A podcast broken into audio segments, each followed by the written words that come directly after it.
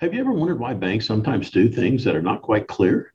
In this series, I have Robin Roberts. She's the CEO of Pikes Peak National Bank, and she's going to talk today about who banks lend to and why. I thought that might be interesting to the business owners out there, so they might be a little more prepared. Enjoy.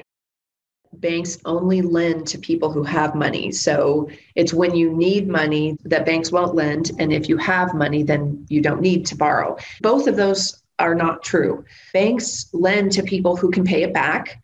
Banks lend based on your cash flow.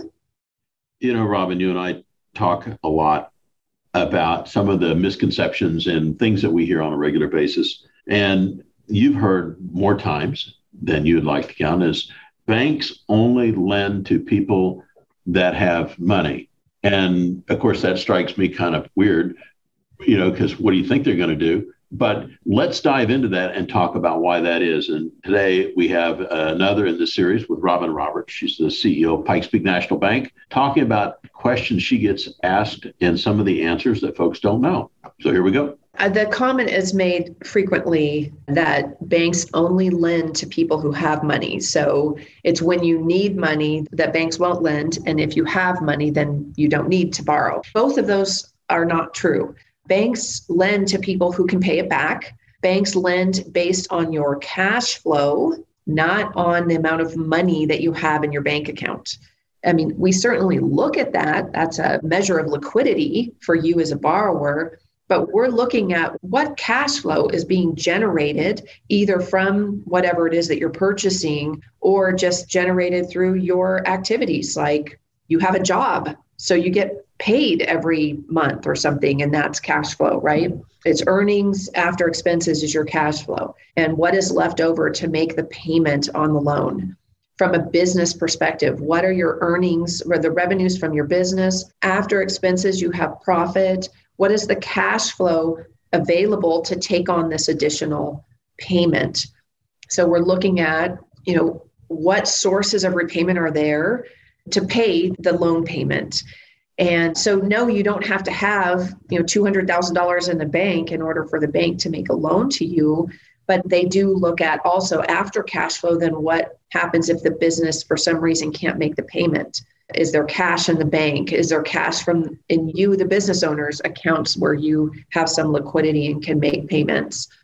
I would say that when you're looking at any kind of business loan, particularly purchasing real estate, that you're going to need 10% of whatever. You're going to need cash of 10%.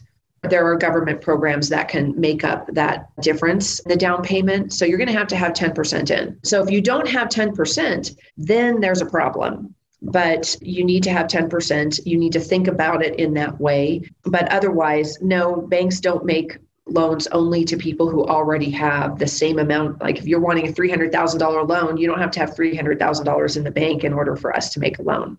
You know, we talked about this a bit before as well. You know, there's the myriad of indicators of your ability to pay back the FICOs and credit scores and experience and TransUnions of the world. So when a bank's looking at, you know, you only lend to people with money, well, there's also the credit score indicator how does that play into a bank's thought process? Yeah, I mean, your credit score or how, I mean, your credit bureau shows how you have paid credit obligations in the past. So it's historical, looking back over 7 to 10 years essentially. And then there's there's different companies who create some type of risk. A credit score is just a risk, like it's a measurement of your risk as a borrower based on historical patterns of paying creditors or debt obligations. I mean, I don't know what goes into a credit score because all of that is proprietary to the various credit proprietary yes. I mean no one really knows what goes into a fico score but you can kind of guess right? You can kind of tell what goes into fico score. How much debt do you have? How much if your credit limits on all of your credit cards is $50000 and you've used up $49,000 of that credit limit, that's going to negatively impact your FICO score. because you only have $1,000 revolving credit left. And on the opposite, if you have $50,000 of revolving credit available and you have you use nothing of it, it's going to increase your FICO score because you have this credit available to you and you're not using it. Having a mortgage or an installment loan on your credit that you have paid well and over some time improves your FICO score. So banks look at your credit score as an indication of historically you've paid your debts. And so we're going to assume that moving into the future, you're also going to pay your debts. And conversely, historically, you haven't paid your debts. And so we're going to assume that you're also not going to pay us. Well, you know, I think about one of the things that perhaps gets lost in translation is you guys take in deposits. And so the deposits that reside there are FDIC insured up to a certain limit. So if the bank is lending deposits out on loans, I think you as the depositor would really want to make sure that the bank's busy lending those out to credit quality people. I mean, you don't lend it to your cousin Vinny, you know, so why would the bank lend it to your cousin Vinny?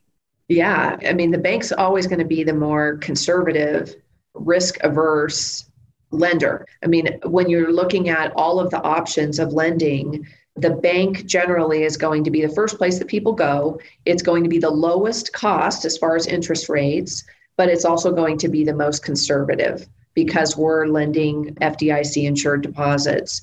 Non bank lenders, hard money lenders, I mean, there's so many other options.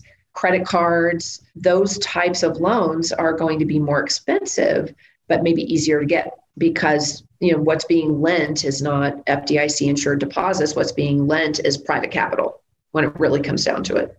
More in the series of things that you didn't know and didn't understand about banking and why it matters as a business owner. Because you know, if knowledge is some level of an edge or power, you know, and one of the things I think we'll do in a subsequent episode is that if you're going to a bank and you're looking at borrowing funds how do you take and set yourself up to improve your chances of success? So I think we'll do that one in the next episode, Robin. All right. Sounds good. All right.